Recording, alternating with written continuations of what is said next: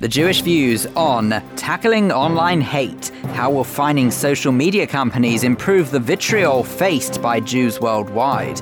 Wit and Whimsy, composer and lyricist Alexander Bermange talks about the forthcoming release of his new album.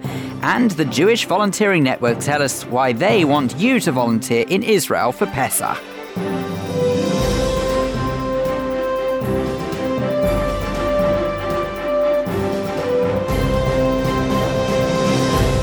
But first, with a roundup of the Jewish news this week, I'm Vivian Krieger. And we begin with the row about a French photographer's red triangle warning sign of an Orthodox man, which was placed on a lamppost in Stamford Hill, close to a synagogue. Franck Allais, the photographer, said it was part of an artistic project, but he's now apologised for the stunt, which had caused distress and alarm amongst local Jewish people. He said it was not intended to be anti-Semitic.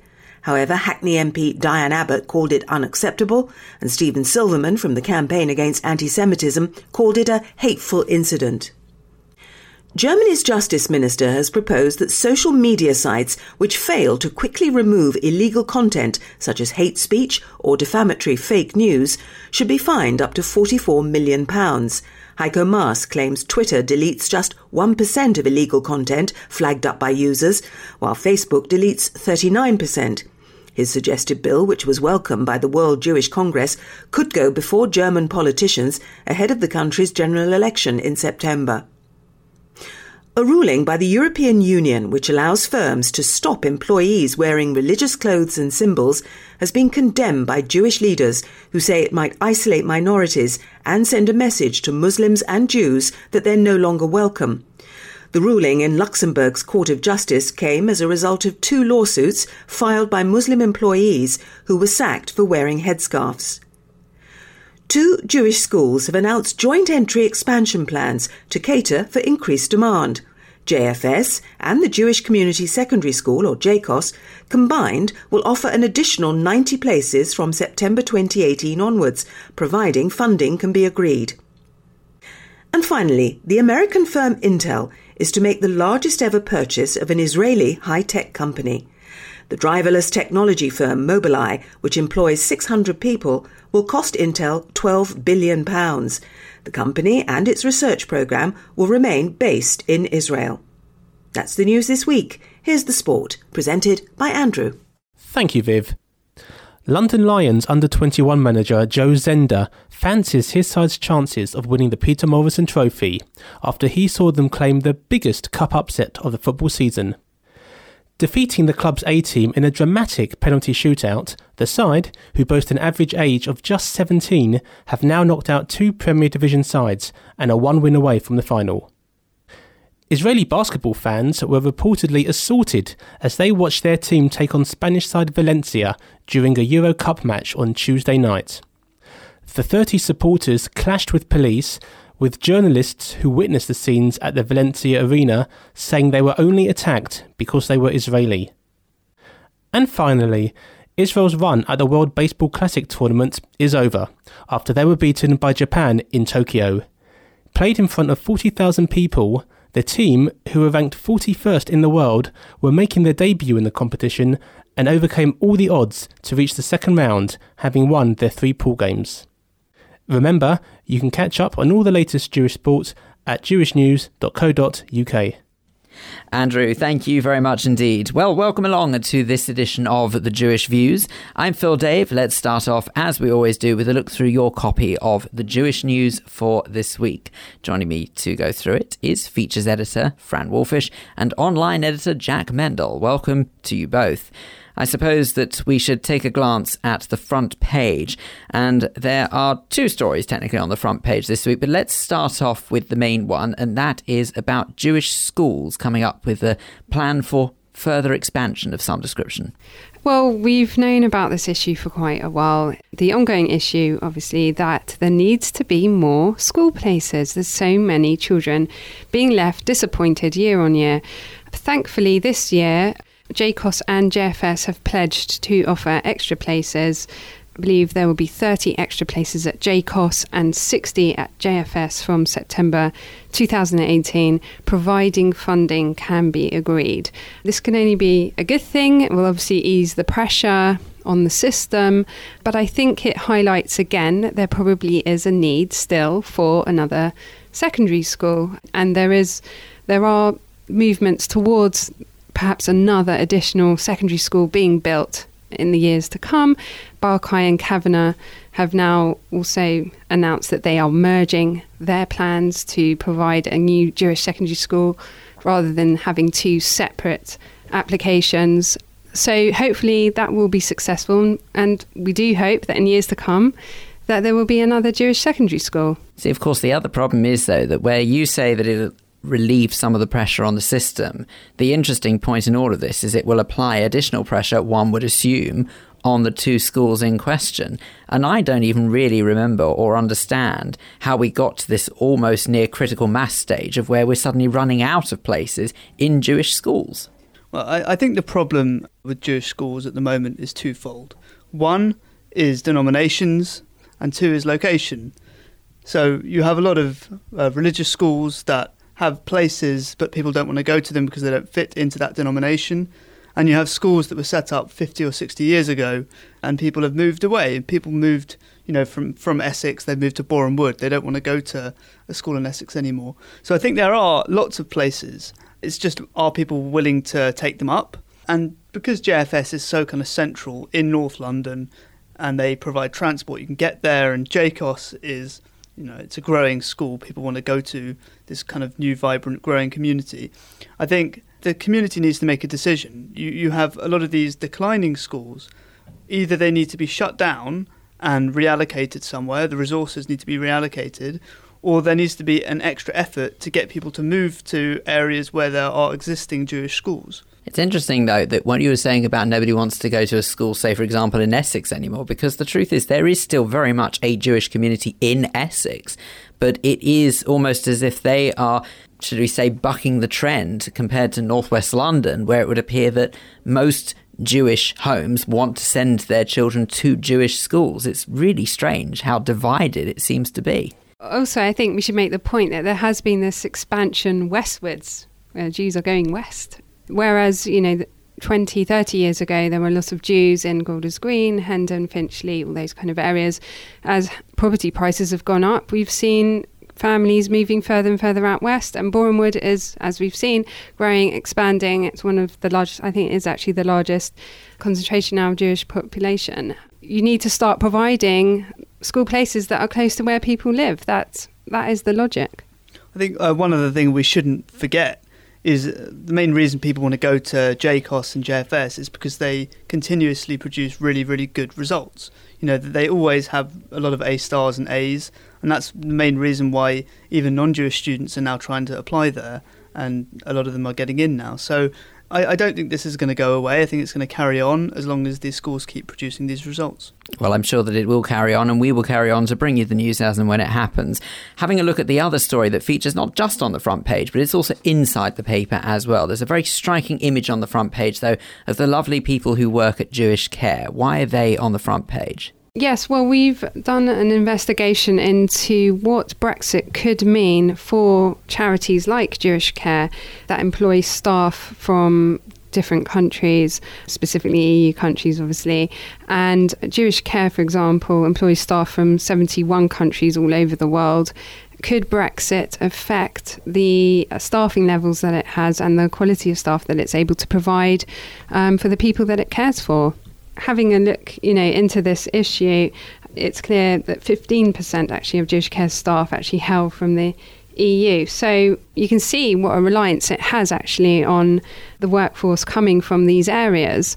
Will Brexit mean that people will lose their jobs? And if they lose their jobs, who's going to take the place of these carers? And what will that mean for the elderly or for disabled people and all the other people that Jewish Care provides for? It could mean a real crisis. Hopefully not. Hopefully the government has thought these things through and they have come up with a plan of action. I should imagine it's very easy for me to say what I'm about to say as a British citizen and a British passport holder. But surely the problem is that nobody knows what's going to happen at the moment. And we can't really be going looking at somewhere like Jewish Care and just say, what are they going to do? Because one would assume that if the worst comes to the worst, and indeed there was some sort of ruling that affected the rights of EU citizens to carry on living in Britain after Brexit has officially taken place, then it's not going to be just Jewish care affected, is it? There's going to be thousands upon thousands of workers in this country affected by that. Yeah, I, I think the, the the whole point about this Brexit debate is that there's a lot of uncertainty. People don't know what's going to happen in the next three years. But charities like Jewish Care have to plan. You know, they, they don't just do things, turn up one day and decide, let's do this or that. They have to plan. So this kind of uncertainty will kind of fly right in their face. Um, and, you know, if they need staff, and they know that if if the, some staff are going to be reconsidering their future because of Brexit, you know, they, they are going to have to plan for that. They're going to have to plan ahead. Although, of course, it is important to list, though, that the 71 countries that Jewish Care do employ staff from are not necessarily all EU countries, so we should obviously point that out. There is another story that we heard just now in the news with Viv, and that is that there is a new unofficial road sign that is less than tasteful. Yeah, absolutely. At first, when I read about this, I thought, is it a Purim spiel? And then I thought, you know, this is awful. Is this an anti Semitic attack? Well, actually, now it's come out that it's a French artist who was behind it, a man named Franck Allais, who said that he came up with an artistic project uh, with warning signs showing a few different type of people. He's got an old woman, he's got a man pushing his wheelchair, he's got a cat, and he's got a Jewish man. How he thinks that this is not offensive, I'm not really sure. He said that he didn't mean to cause any offence. The fact is that it did. It did cause offence and it has caused alarm and it has caused distress. And in these times, should we really be putting pictures of Orthodox Jews inside red triangles at a time when anti Semitism is on the rise? You know, we have the threat of terrorism and everything else. We're not wishing to dilute what is frankly a very serious story. Allais. I see what you did there. Sorry, Franck Allais. That's not the way I was going to dilute it. But what I am going to say is that I don't understand sort of when you've got an image that frankly doesn't look like an Orthodox Jew, you'd be forgiven for thinking it was actually a silhouette of Charlie Chaplin.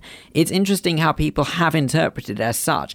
It's probably to do with the location, though, isn't it? Because it was put in Stamford Hill. I think that was the intention of it. His his artwork was depicting various characters crossing the road, the whole story in a year's time, we'll look back at it and we'll find it quite funny. I think. I mean, there, there's a difference between. Really, you do think people will find it funny eventually? I, I, I, think I think there's a difference between you know a swastika being drawn on the wall and somebody facing an anti-Semitic assault and somebody insensitively putting up a road sign and everyone getting confused about it and offended by it. I, I, I don't think this is.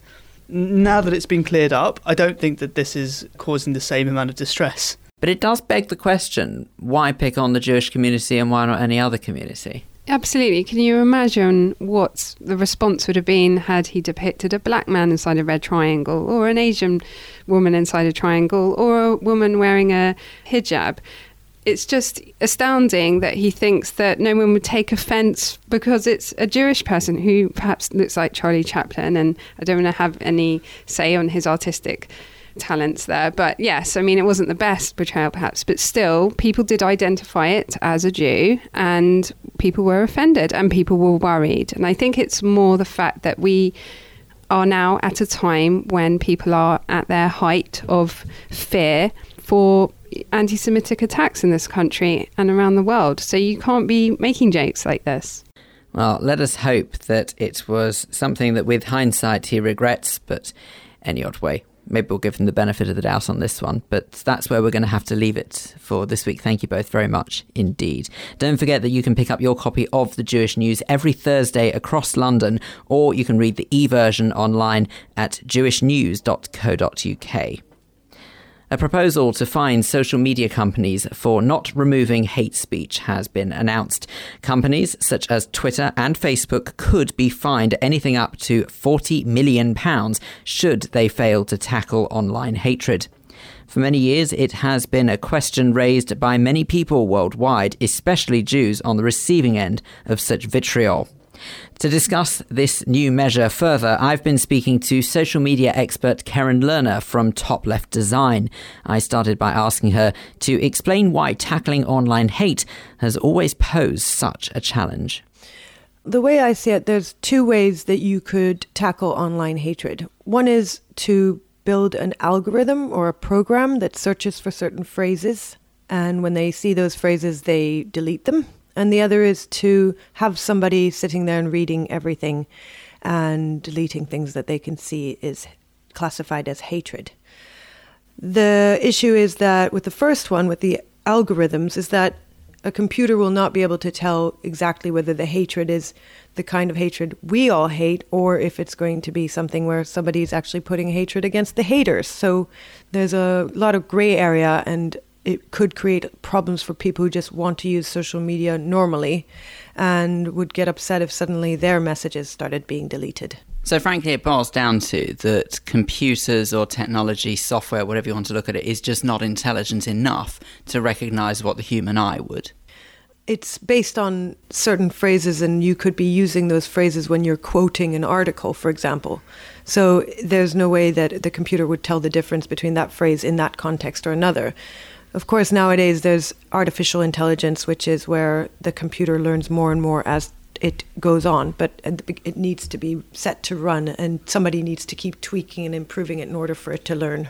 Do you think that the the explosion of social media, and by that I mean obviously that the way that everyone seems to become so dependent on it, do you think that there was ever any foresight and ever any planning that went into it? Because did people really recognize that social media could be used in such a way as hatred? It was never really designed for that purpose, and therefore, do you think it might have been overlooked? C- certainly by some people, but then there'll always be those isolated boffins who will now raise their heads and go, "I told you so. I predicted all this. This is what will ha- would have happened, and now it's happening." There will be some people who say that, but never. I don't think anyone had the intention of creating a platform to spread hatred. But all of this, though, doesn't it give social media a bad name? Because let's not forget someone like yourself who heavily depends on social media for work purposes. Of course, it can be a good thing. Yeah, I think that it gives it. It's got a lot of positives. Maybe it it's shown the hatred that is out there, but it's also allowed people to have a voice, and that means that people who have never been able to speak up for themselves now can, and all sorts of ideas can be shared and spread, and even the negative stuff. Being able to see it shows us it's out there and allows us to rationally decide how we're going to address it, rather than just shutting it down or or deleting it.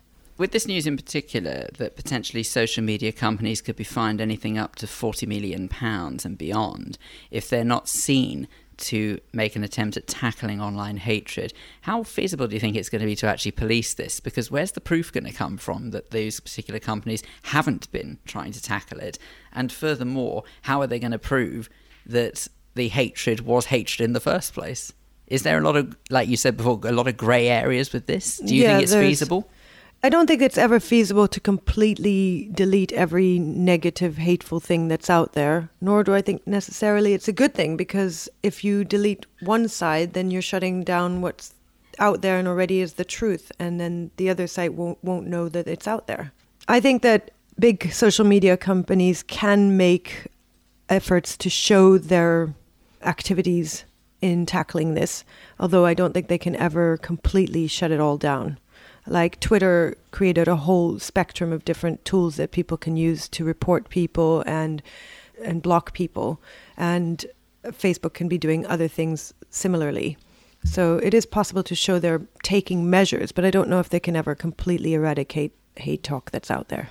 How much of the onus should fall on those who are actually committing the hatred? Because a lot of people say that where social media goes so horribly wrong is the anonymity that it provides to those who are actually using it for hate. Do you think that we'd be looking at a very different image when it comes to social media if those people weren't anonymous and they couldn't hide behind false names? Yes, if there are laws that say that you can't be racist or say hateful things in a public space towards other people, then there should be a way to enforce those laws. And if you can track people down to their identity, then the police can go and, and catch them. And if they're anonymous, it's harder. But there's all sorts of mechanisms to, to find the identities of people who are doing this. And what would you say maybe to those who are a little bit apprehensive when it comes to the using of social media? Maybe they're just starting off, they've never really experienced it before, but they hear conversations like the ones that we're having now and talking about this scary ethos of hatred online. How would you advise them in terms of if they're just starting on social media, what can they do to be a little more savvy when it comes to using it? It's not like they might think where you log on to social media channels and all you see is horrible hate speech. Most of the time, you log on and you're connected with certain people who are like minded. And Facebook actually filters certain information towards you that they know that it knows from the types of people you talk to that you will like so usually you get see, you only see the side that you believe in so every it becomes like a little bubble the the people on the one side see more others like them and vice versa. So I don't think that you would necessarily see so much as as there really is out there. And it's good to be aware. It's good to go on and see for yourself what it's like without getting impulsively angry, but just to, to read and see what other people are saying and what everybody's different points of view are. And you don't necessarily have to participate in your converse, the conversation until you're comfortable with using those tools. Social media expert Keren Lerner talking to me there about tackling online hate crimes. This in light of proposals put forward to fine social media companies such as Facebook and Twitter anything up to £40 million should they fail to help efforts.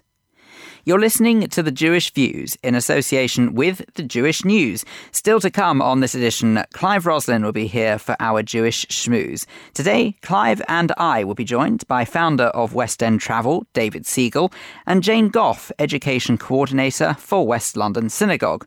We'll be discussing the potential banning of religious symbols announced by the EU this week.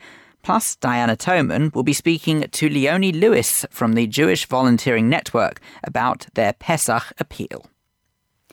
But first, comedic composer Alexander Bermange is about to release a new album, Wit and Whimsy. It boasts a star studded lineup of much loved celebrities and leading musical theatre artists, all performing Alexander's works. To find out more about it, arts editor Kate Fulton has been speaking to Alexander, and she started by asking him to tell us what exactly is a comedic composer. What is a comedic composer? I suppose a comedic composer is a composer or a songwriter who writes songs which are designed to make people laugh. So I suppose it's a cross between a songwriter and a stand up comedian. The main difference, I suppose, is that instead of standing up, I'm sitting down. I'm at a piano. So I'm a sit down comedian, I suppose. Do you write the music and the words? Yes. Yes. Right. So, strictly speaking, I'm a, I'm a comedic composer and lyricist. Excellent. And just delving back a bit into your background, Yes. how did you get here? Well, I owe it all to, or blame it all on, you could say, uh, my parents. They sat me down at a piano when I was very young, encouraged me to have piano lessons. But almost from the moment I first sat at the piano, I was more interested in creating my own compositions than in just recreating the great classics that my my piano teachers used to want me to to write. In terms of this area of my writing, though, the, the turning point was really when I heard a radio program about the work of the great American satirist Tom Lehrer, who was famous for writing songs like Poisoning Pigeons in the Park or for putting the elements of the periodic table to music. And this just opened my eyes to the way in which songs could be witty and funny and clever. And so, in terms of this area of my writing, that was really when all that started. The most songs you sort of tend to think of is that they're usually quite sad, or they're love songs, or they're pining and yearning. Exactly. Quite a I change. I think that the excitement for me about writing comic songs is that you you literally have no limits to, to the subjects of your songs. When you're just writing serious songs, for want of a better word, as as you rightly say, you're you're very limited. They can be love songs or love songs or love songs. But but what I love about writing comedic material is that you know you can write funny love songs but you can write about anything you can write about i love writing about characters about eccentrics so you can write about them you can take humorous looks at aspects of everyday life so i love doing those you, you've got this vast array of subjects and the world is your oyster Have you ever been influenced by your Jewish background? Absolutely. I've I've often written comic songs of a Jewish nature. There are one or two on, on the, the current collection, Wit and Whimsy, which are certainly very Jewish. I think one inevitably draws on all aspects of one's personality. So obviously, being Jewish, that absolutely comes across in, in some of my comic songs. Was it a big part of your background, your family life? It, it was a big part. I mean, it's it's kind of part of who I am. I certainly identify very much as being Jewish. There's a lot about me which is is very Jewish. Culturally, I'm extremely Jewish. I was brought up going to synagogue, had a bar mitzvah, did all that. And so, yes, it was not surprising that, that it fed into my writing. I mean, needless to say, not everything that I write about is Jewish themed because there are very you know, very many other facets to my to my character. But yeah, it, it undoubtedly feeds into into the material that I write, and when I perform live, it, it plays you know plays quite a considerable role in my in my in my live act.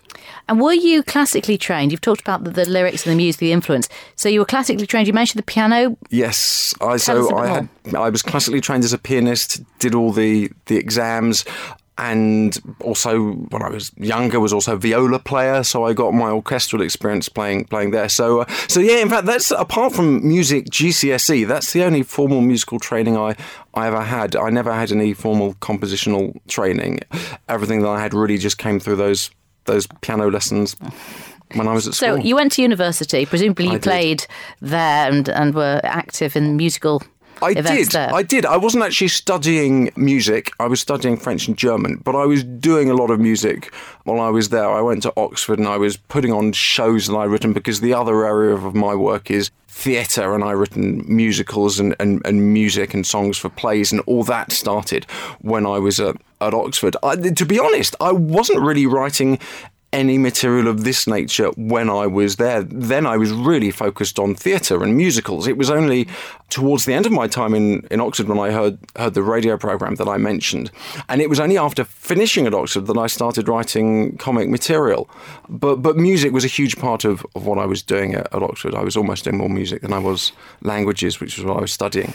Which brings us on to the to the, the subject of what I want to talk to you about is really the, this wit and whimsy. Fabulous title for an album. Oh. Love it because it's it's got a sense of gentleness. It's not aggressive, dark humour or, or or anything. What is wit and whimsy? Well, wit and whimsy is, I suppose, the very kind of comedy that I try and create. So it's comedy which aspires to being clever, sophisticated, playful, slightly uh, cerebral. So it's not observational. Oh, I- no, it, it, it is observational, but it's not. You know, it's not crude. It's not cheap. It's not vulgar. It's not obvious. It, it's, I suppose, what you might call.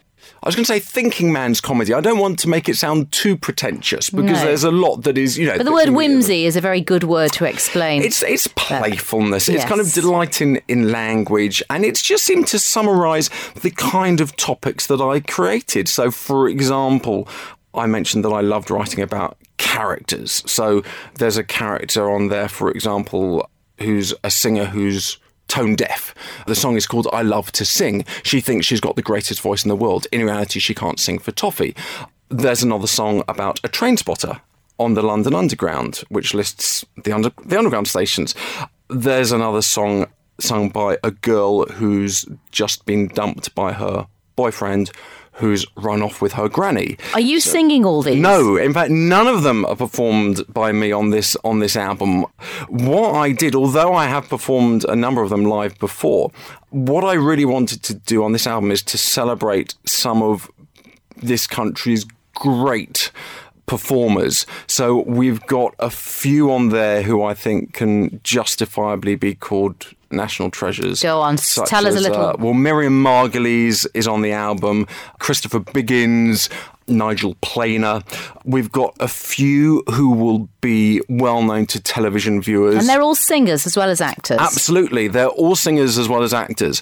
And so even the people on the album who aren't household names are artists who are currently playing the leading roles in Mamma Mia, Wicked, Jersey Boys, Beautiful, or Half a Sixpence.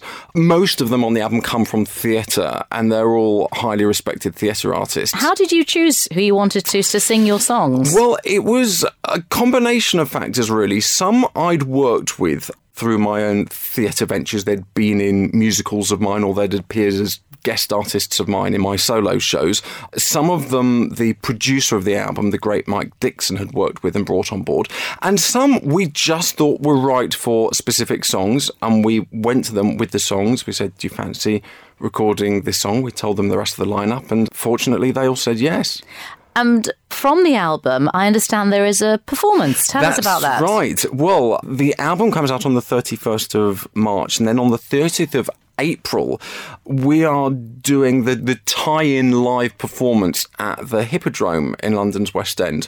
And that's where I, as well as artists from the album and some special guests, will be uh, spreading the, the wit and the whimsy uh, live. So it's like a people who want cabaret? To, yeah, it's, it's, it's like a cabaret. So it's, it's not got the formality of a concert, but it's going to be, you know, classy and sophisticated, but just gives a chance to me and to many of the performers from, from the album and some of the others to to, to recreate this material live because there's something about this kind of writing that just is magical when performed live and you've we've got a room full of people who hopefully find it funny. And there's something that's very special when you're you're in that environment and you're surrounded by all the artists and big audience who are all hopefully chuckling at the same things Comedic composer and lyricist Alexander Bermange talking to arts editor Kate Fulton there about his forthcoming album, Wit and Whimsy,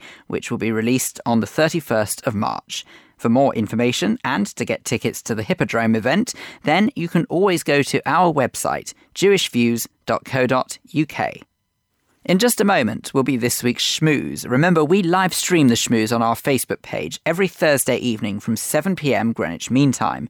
The address is coming up, but it gives you the chance to comment along as the discussion unfolds, and we'll try and read out some of those comments as and when we get them. It's just another way that you can share your Jewish views with us.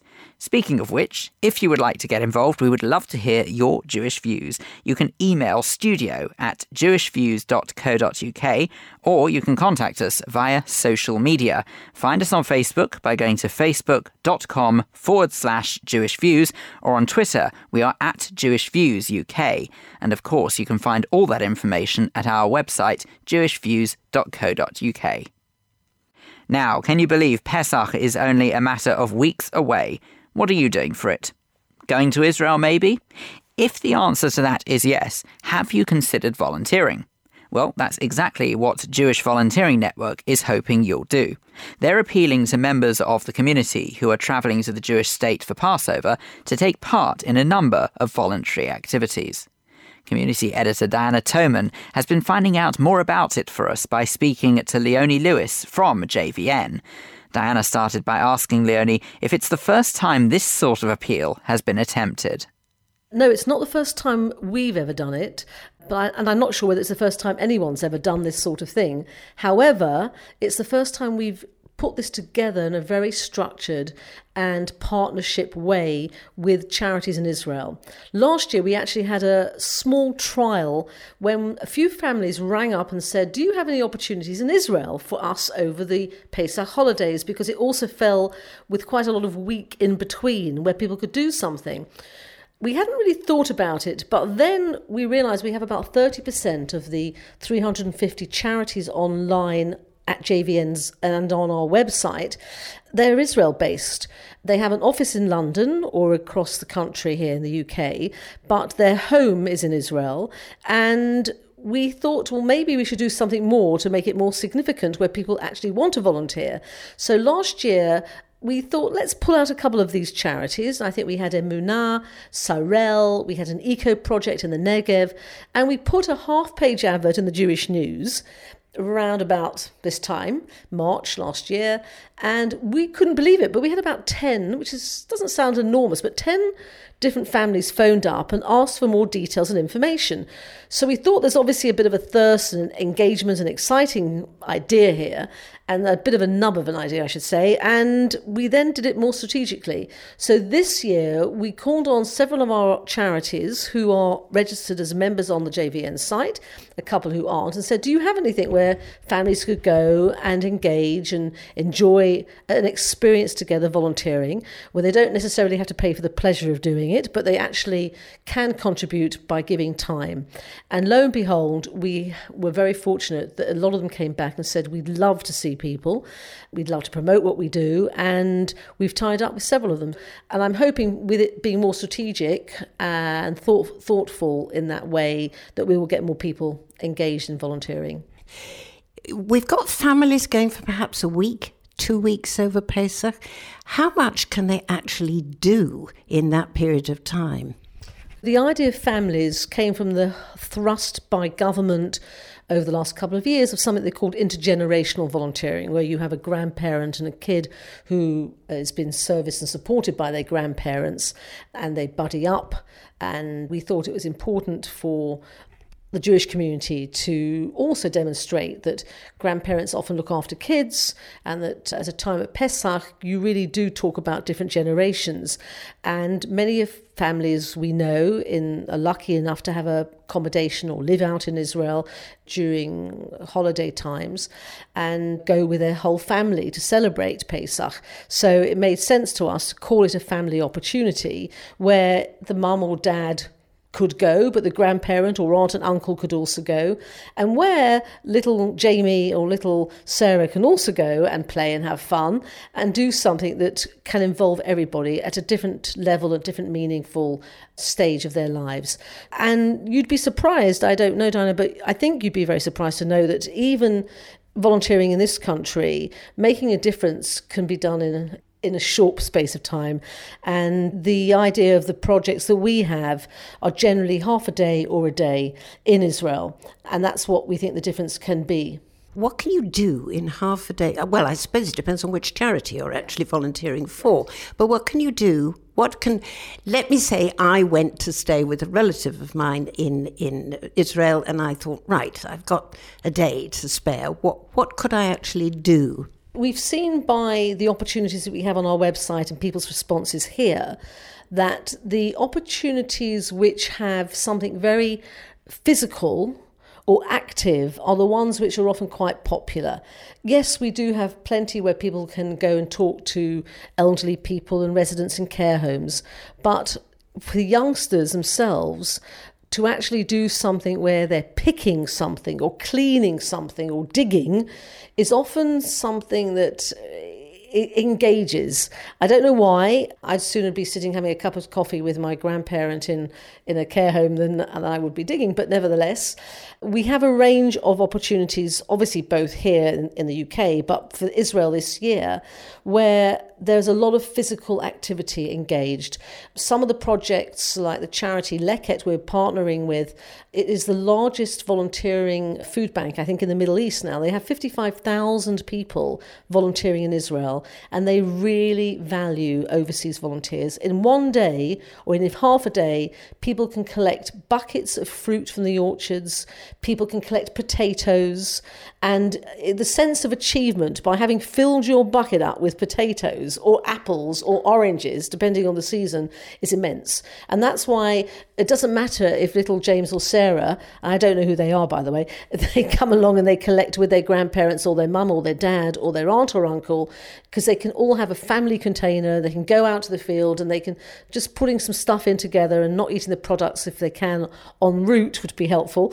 But that makes a big difference. Similarly, there are other charities where in two hours in Youth Aliyah they have several villages and they're looking for families, but also particularly youngsters who are happy to play a game of football with some of the residents and some of those young people who need a little bit more support and mates together. And so simple things like that and a game of football can doesn't have to be 10 minutes or 90 minutes. It's the idea is to do something but utilizing building on friendship and doing something that's often physical. Most of these things that you've been talking about would not involve any particular training would they Correct.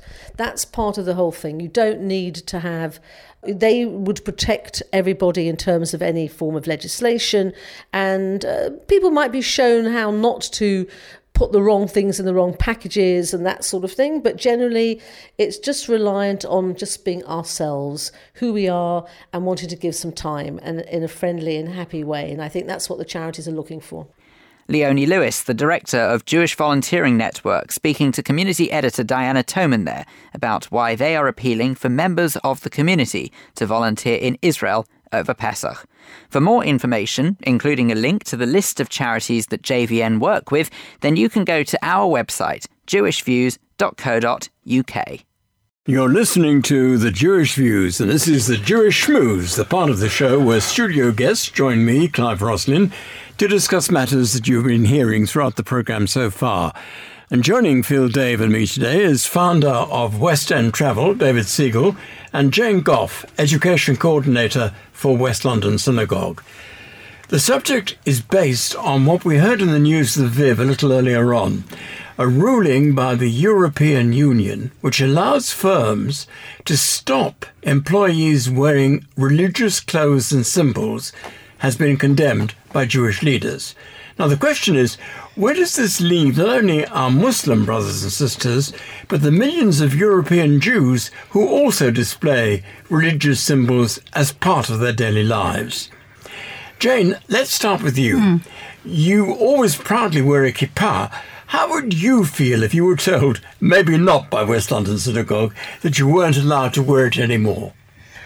I think it's a really difficult question to answer because I think firstly I'd feel outraged, then I'd feel I was it was my liberty, freedom, and I'd probably go into a real paddy about it. It's a direct response, really. I feel to the hijab and the complete covering of Muslim women, and I think that's what it feels like it is to me if you're serving the public, I think there is an element where there is restriction. I mean, I don't like being in a library or in a shop where the person I'm, who's serving me, I cannot see their face. So, but no, actually, Muslim women, on the whole, don't. That's the same as an Orthodox Jewish woman wearing a shaitel. They don't cover their faces the religious bit is only to cover their, their hair. But how many Orthodox Jewish women do you see wearing a shaitel working in a public shop, as it were, if you see what I mean? If you go and sit into certain parts of London where there are very kosher Jewish shops, you see them. And David's just put on a kippah just to prove that he's happy to wear a kippah ah, too. Correct. I, I, yeah. I think... Indeed. I think, Clive, the situation, this issue, goes far, far deeper.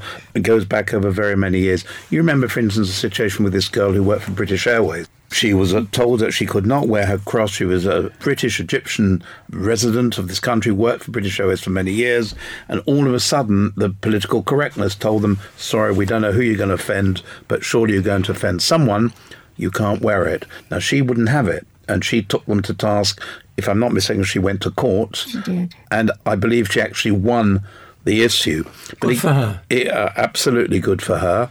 Look, I run an office. There was no way, okay, we're a small business. We're not, you know, British Airways, ICI, or IBM. But nonetheless, there's no way that I would ever say to anyone in our office what they can wear, what they can't wear. You've even seen the stuff this week about girls wearing high heels, being yeah. told by the by their bosses, mm. this is what you have to have to wear. Yes, men probably prefer women in high heels, but I wouldn't dare in my place to tell any of our staff this is what you have to I'm wear. I'm glad you've just said that because I've just suddenly remembered and I'd, I'd forgotten it. I knew a, a, woman who was a member of the Salvation Army. And she did another job. She worked voluntarily for the Salvation Army. And when she was doing Salvation Army things, she wore Salvation Army dress. And she got into serious trouble one day when she went into work wearing her Salvation Army dress which is absolute nonsense, in my opinion. It applies to whether you're Jewish, Christian, Muslim, whatever. Correct. Should you wear something according to your religion, you should be allowed to do so. I think so, but you know it's a very toxic issue. Yeah. And it's endemic, it's all over the place. And there's certain places where I will gladly wear my kippah, I wear it at home. Mm. But there's certain places when I go to Arsenal, there's no way would I walk there and wear a kippah on my head. Ah, Why? but that's not because it dictated to you. It's probably out of fear, That is isn't my it? own. Yeah, per- yeah. That is my choice. Mm. But the issue is, and you can see it all over the place in France. They've told them don't wear it, Yeah. but they've told them for different reasons because they've told them in Paris, be aware of the massive Muslim community. Don't make yourself pretty obvious. And I think it's not a problem that's going to go away, Clive. I wonder if this works the other way as well. I mean, mm. let's take someone who's an atheist, who doesn't believe in religion at all. If they proudly display a t shirt, something along the lines of, let's just say, there is no such thing as God, for example, that's maybe a t shirt that an atheist would wear. I just declare right here and now that's absolutely not something I would wear. But I wonder if it would work the same way, whether or not that in time there would be a ban on something like that as well. No, if it's all about offence or religion potentially causing a potential threat to somebody, Yeah, that's that's quite different. I mean, wearing a shirt which says there is no such thing as God is being insulting to any religion which believes in God. And therefore, you, you've got to be tolerant. Even if you're an atheist, you've got to be tolerant of other people's religions. But there will be some people, such as atheists, who do find the concept of religion offensive. I can't say I understand why they do, but they clearly do for whatever reason. Mm. And if that's the case, and we are saying that we need to be mindful of being tolerant and accepting to everybody's perspective, well, maybe there is something in the argument about wearing a religious symbol that does maybe offend is too strong a word, but it does rub people up the wrong way, and maybe we have to be all encompassing somehow. What is insulting about a woman wearing? Uh, I'm sorry, I forget what it's called. The Muslim women. Well, a hijab. If a woman is wearing that, there is a woman who is a very good broadcaster. She's a very good news reporter and presenter on Channel Four. Who on screen wears one, and what does that matter? Nobody complains about that. You're absolutely right. And if Mm. you're in a hospital and heaven forbid something's wrong with you, and the nurse who's taking care of you happens to be wearing one of those, you'd be extremely grateful to her, notwithstanding that she's wearing a veil. Conversely, if you remember Jack Straw in his constituency, I believe it was in Blackburn, refused, if I'm not Yes. mistaken, to see people, uh, residents in his surgery, in his member of parliament surgery, if they were covered up. And there were judges in the High Court, not in the High Court, in, in the Crown Courts, who said, unless if they're coming in covered up with a veil, if we can come to that, ah, I don't want them standing in front of me. That's different because in court he was talking about Muslim women who wear veils so all you can see are the eyes. yeah. But you speak to any religious Muslim, and I know some, and they've told me as such, that that is not part of the religion. It's covering the head, but Yeah. not covering the face. Which, which I think is just like wearing a kippah. You know, if that's Exactly. what it's what I'm talking about is is when you go into a public area and they're completely covered. I find it difficult because I'd rather see the face of the person that was serving me. But I don't think there's anything wrong with it. I don't think it should be banned because surely I have to look at me to hmm. to see why I feel so uncomfortable around it. Where I work in West London, it's completely the women that are, are local women. It's completely lined up from head to toe. Yeah, you're probably the odd one out there. I am. Yeah.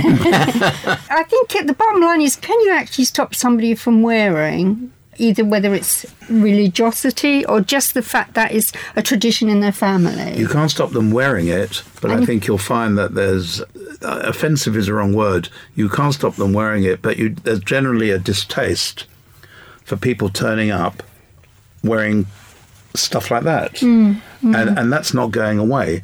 And likewise, as, as Jews, we have to be very sensitive because we expect people to be sensitive to us. Yeah, yeah. We have to be sensitive to them, and we really try very hard. But society is, takes Yeah. care of many of these Yeah. issues. But you see, I find myself between a bit of a rock and a hard place on this. I mean, I know that with most issues, I'm normally on the fence, but this one I really am because I feel that in some way, part of me thinks that if someone wants to display a religious symbol, well, then who is anyone to say, no, you can't wear that religious symbol? That's not fair. That's not right. It's their prerogative. However, at the same time, there's another part of me that thinks that take it back to school days, for example. Imagine wearing a school uniform. What was a school uniform supposed to represent? Above everything else, yes, obviously it was supposed to be a symbol of that particular school you went to, but it was also supposed to represent uniformity. It was Yes, and to equality. represent And discipline. that everyone is Yeah. equal, no one is Yeah, better than anyone else. yeah. And therefore, I can't help but wonder whether or not, as soon as you start making exceptions in the workplace for people who want to wear religious regalia, that why is it okay just because they say it's in the name of religion that they can wear something? But let's just say someone has a policy at a company that doesn't permit tattoos to be shown. Just Mm. for example, Mm. why is it okay in the name of religion to say yes, you can wear that, but in the name of personal choice, you wouldn't be allowed to say wear a tattoo? Surely the I answer, struggle with that. Surely the answer to that is very, very simple. It's because there is so much, sadly, so much anti-Semitism, so much anti-Muslim feeling in in this country that that is why people are complaining about it, not because for any other reason. That's why it's an exception for the BA hostess who was wearing a cross round her neck. That was a great exception. Usually, nobody complains about somebody wearing a cross Mm. round, their, Mm. round their neck. Ah, but that might stem from the fact that primarily, I know that London is very multicultural, but primarily we have to respect the fact that the UK as it stands is a Christian country, let's be honest. And that's potentially why a crucifix around the neck is not quite still as unfamiliar to, say, a hijab around the Mm. head or a kippah on the head would be. It's a big issue of sensitivity, and we as Jews are highly sensitive. We're very sensitive about anti Semitism. We love to hear any compliments about Jews, Mm. however small, however limited. If I go to Berlin and I make a speech and I say Guten Abend, nobody's going to applaud like crazy. But if someone from there goes to Israel and says Shalom, the whole auditorium Mm. goes mad. Mm. What a lovely man. Because we latch on to anything which where we feel they like us. When someone makes a very nice comment to me and is non-Jewish, I probably tell my wife, "Oh, look that- what, is- look what the guy said. I'm happy about it." Yeah, I know. I mean, is that really true? Is that? I mean, I know you're talking the truth, but that that's really startled me because I've not. Maybe it's because I'm a new Jew that I don't experience that. You know. Where were you before? yeah. I love the expression, a new Jew. That's yeah, but brilliant. you, wo- you work in a Jewish environment. I do, but I yeah, I, I I think it's really interesting, and it's given me a lot. I should now think about that as I'm going about my daily business. Well, I, I, th- I think it's important. We we have a responsibility. Yeah. We have a responsibility to behave. We have to not to say that we have to be one step better than everybody No, else, but there we have a- to um, be conscious of what may otherwise be said behind our backs. Yeah. And I try and avoid that as And- best as I can. And is that to do with this idea of being really conscious of the idea of repairing the world, that what you say actually ripples on? To some Yeah. extent, yes. On the other hand, I very rarely come across anti Semitism, but when you only have to pick up any of the Jewish oh, papers, Oh, yeah. it's there on every page. Just coming back to the discussion ever so slightly more, Ben has made a fantastic comment on Facebook here and a very, very good point. He says, he makes the comparison, what has the Catholic Church said? Because nuns' clothing is obviously very close to a hijab. And would we be having this discussion if it was involving nuns and saying that they weren't allowed to wear, obviously, their head coverings? Hmm. What a fascinating point. It's absolutely true. Absolutely. And nuns have been going around wearing all these clothes for years Yeah, and nobody's ever yeah. said a word. So why shouldn't a Muslim woman wear. I'm sorry, I keep forgetting what it's called. A hijab. A hijab. Yeah.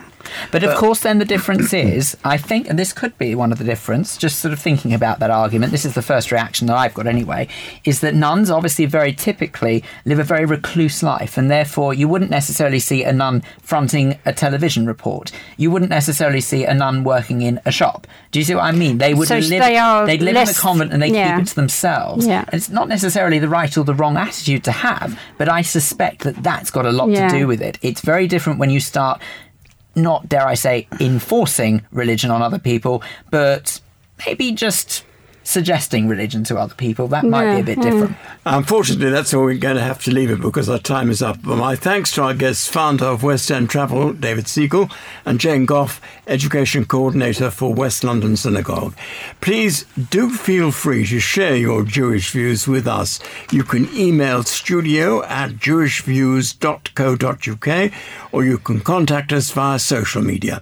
Find us on Facebook by going to facebook.com slash jewishviews or on Twitter we are at jewishviewsuk. And time now for our rabbinic thought for the week. And this time it comes from Rabbi Jeremy Lawrence from Kinloss United Synagogue. This week's Parsha is Parshat Ki Tisa, which tells the tragic story of the golden calf. As you remember, Moses was up Mount Sinai collecting the Ten Commandments, and the children of Israel, insecure in his absence, prevailed upon Aaron to collect gold in order that they could build what became the golden calf. God is so angry that he threatens to bury the entire people and start afresh, a new nation with Moses as their father, and a lesser man might have seized this kavod. Moses' vigorous advocacy for the Israelites illustrates his passion and compassion as a leader, something we often lose sight of amidst all the drama of the miracles and all the details of the laws. Their dialogue atop Sinai teaches us many valuable lessons. Once Moses had persuaded God not to destroy the people, God responds, I shall guide them to the promised land, but I shall send an angel to lead them in my place, for they are a stiff necked people, and I might yet destroy them on the way. God would keep close, but not too close. The response of the children of Israel to this is that they go into mourning. They didn't want an angel, they wanted God. An amazing negotiation ensues, with Moses not pleading for mercy, but pressing God for concessions. Make known to me your ways in order that I can better understand you, and recognize that this nation is your people. God reassures Moses, My presence will go with you. Not content, Moses challenges God further. If your presence does not go along, then do not bring us forward from here. The chutzpah of it. How could Moses begin to believe that God would not make good on his promise to lead? And again, God reassures Moses, Even this will I do. Still no thanks. Moses challenges God one more time. Show me now your glory. And with this, God promises that his goodness will pass before Moses for Moses to see his attributes. Hashem, Hashem, Kel Rachum v'Chanun, the Lord God, merciful and compassionate, slow to anger, abundant in kindness and truth. This is a remarkable and compassionate revelation from a God who had been pushed to the limits. Previously, we had seen God as strict in justice, jealous and angry. Now God is revealed as merciful, compassionate, and forgiving. What catalyzes the transformation? Two things. One, Moses' humble love for his people, and secondly, Moses' chutzpah in advocating their cause. Fundamentally, Moses appreciated how important it was that God's presence be imminent and not remote or delegated. The children of Israel needed to feel that God was close. They needed to know that Moses was walking with God and not as an independent operator. It had to be clear that God Himself was with them and that they had been forgiven. The crisis had started because Moses had been away and the people had felt abandoned. Moses demands that the relationship not continue as a frosty distance, but as a warm journey together. How often our fights and squabbles end with one side asserting the moral high ground and demanding that the other follow with blind and unfeeling adherence. Moses teaches that redemption comes with rapprochement, when we show tenacious love for each other and open our hearts with compassion. And I don't believe that there isn't one person listening right now who doesn't think that what Rabbi Lawrence has just said doesn't apply to them, me included. Thank you very much to Rabbi Jeremy Lawrence from Kinloss United Synagogue for our thought for the week. And that's all the Jewish views we have time for. Thanks to our guests, Keren Lerner from Top Left Design, talking about policing online hatred, to Alexander Bermange, don't forget his album, Wit and Whimsy, comes out on the 31st of March. Leonie Lewis, if you would like to volunteer over Pesach, please do look at our website. Thanks also to the other contributors, and of course to you at home for listening. And we mustn't forget the team, including our producers, Adam Bradley and Sue Greenberg. You can always listen to the most recent edition of The Jewish Views by visiting our website, jewishviews.co.uk, and you'll also find the option to listen again to all previous episodes as well. The Jewish Views is brought to you in association with The Jewish News and is part recorded at the studios of Jewish Care in London. I'm Phil Dave. Do make sure you join us next time here on The Jewish Views. Goodbye.